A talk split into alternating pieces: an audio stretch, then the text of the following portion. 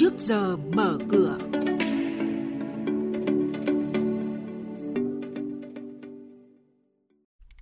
Thưa quý vị và các bạn, Bộ Tài chính công bố dự thảo thông tư hướng dẫn giao dịch chứng khoán, nhà đầu tư được thực hiện các giao dịch trong ngày.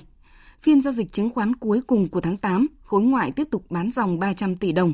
Thị trường hàng hóa thế giới phiên giao dịch cuối tháng 8 ghi nhận diễn biến khởi sắc là những thông tin sẽ có trong chuyên tiểu mục trước giờ mở cửa hôm nay và sau đây là nội dung chi tiết.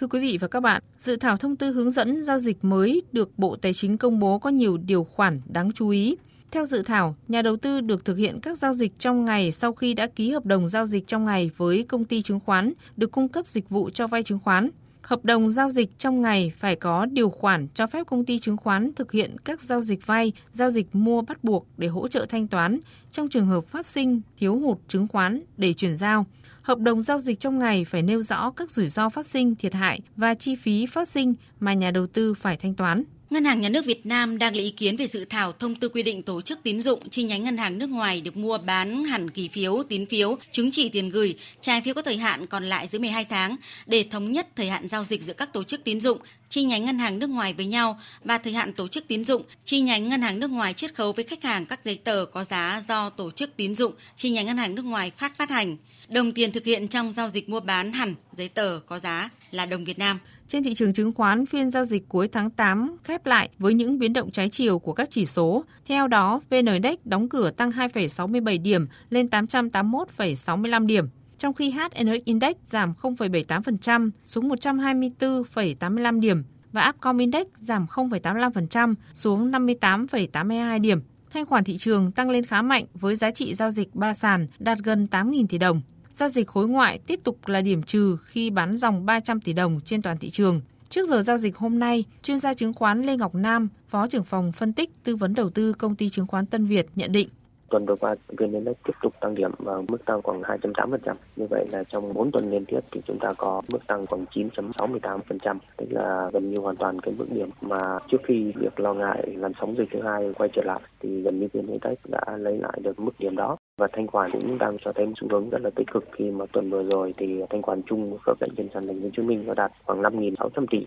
Ở cái mức này thì có thể nói là khá là cao nếu như so sánh với mức 4.290 tỷ của một tháng, cũng như cái mức trung bình khoảng 3.700 tỷ trong lũy kế từ đầu năm đến giờ chúng ta cũng nhận thấy rằng cả cái mức điểm và cái mức thanh khoản này gần như đã hồi phục so với cái mức cao của năm nay đó là xung quanh ngưỡng của tháng 4 và tháng 5 tôi thấy rằng mặc dù là thanh khoản tăng như vậy nhưng mà tập trung chủ yếu vào các cái mức độ tăng trưởng cao lại tập trung chủ yếu vào các cái nhóm cổ phiếu của vốn hóa vừa và nhỏ theo thống kê chúng tôi cũng cho thấy rằng là cái mức tăng điểm của cái vốn hóa vừa và nhỏ trong cái tuần vừa rồi tiếp tục là tuần tăng thứ hai liên tiếp khi mà cái mức độ tăng khoảng 2,9 cho đến 4,99%.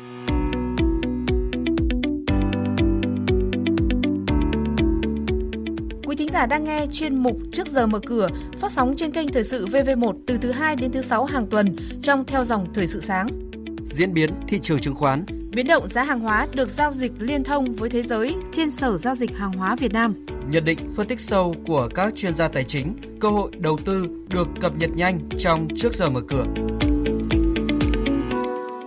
Quý vị và các bạn thân mến, hôm nay mùng 1 tháng 9, tròn 10 năm Sở Giao dịch Hàng hóa Việt Nam được thành lập. 10 năm qua, Sở Giao dịch Hàng hóa Việt Nam đã mang đến cho nhà đầu tư và doanh nghiệp kênh thông tin về đầu tư và bảo hiểm rủi ro hàng hóa, bắt nhịp với xu hướng chung và hòa nhập với thị trường hàng hóa thế giới thị trường hàng hóa nói chung ghi nhận diễn biến khởi sắc trong ngày giao dịch cuối cùng của tháng 8. Chỉ số MXV Index công nghiệp tăng hơn 2% lên 1.420 điểm. Đáng chú ý, giá cao su kỳ hạn tháng 1 năm 2021 trên sàn Thocom duy trì mức tăng mạnh 20% trong suốt một tháng gần đây. Và với mức giá khoảng 200 yên 1 kg trong phiên hôm qua, đây là mức giá cao nhất trong vòng 7 tháng nay. Thái Lan là nhà cung cấp cao su tự nhiên lớn nhất thế giới, đang tăng cường sản xuất găng tay trong nước khi đại dịch COVID-19 bùng phát gây ra tình trạng thiếu hụt toàn cầu của mặt hàng này. Theo truyền thống, khoảng 80% cao su của Thái Lan được xuất khẩu chủ yếu để phục vụ nhu cầu sản xuất các sản phẩm lốp xe. Tuy nhiên, nhu cầu về găng tay tăng mạnh có thể khiến Thái Lan tăng gấp đôi thị phần cao su lên 26% vào năm sau.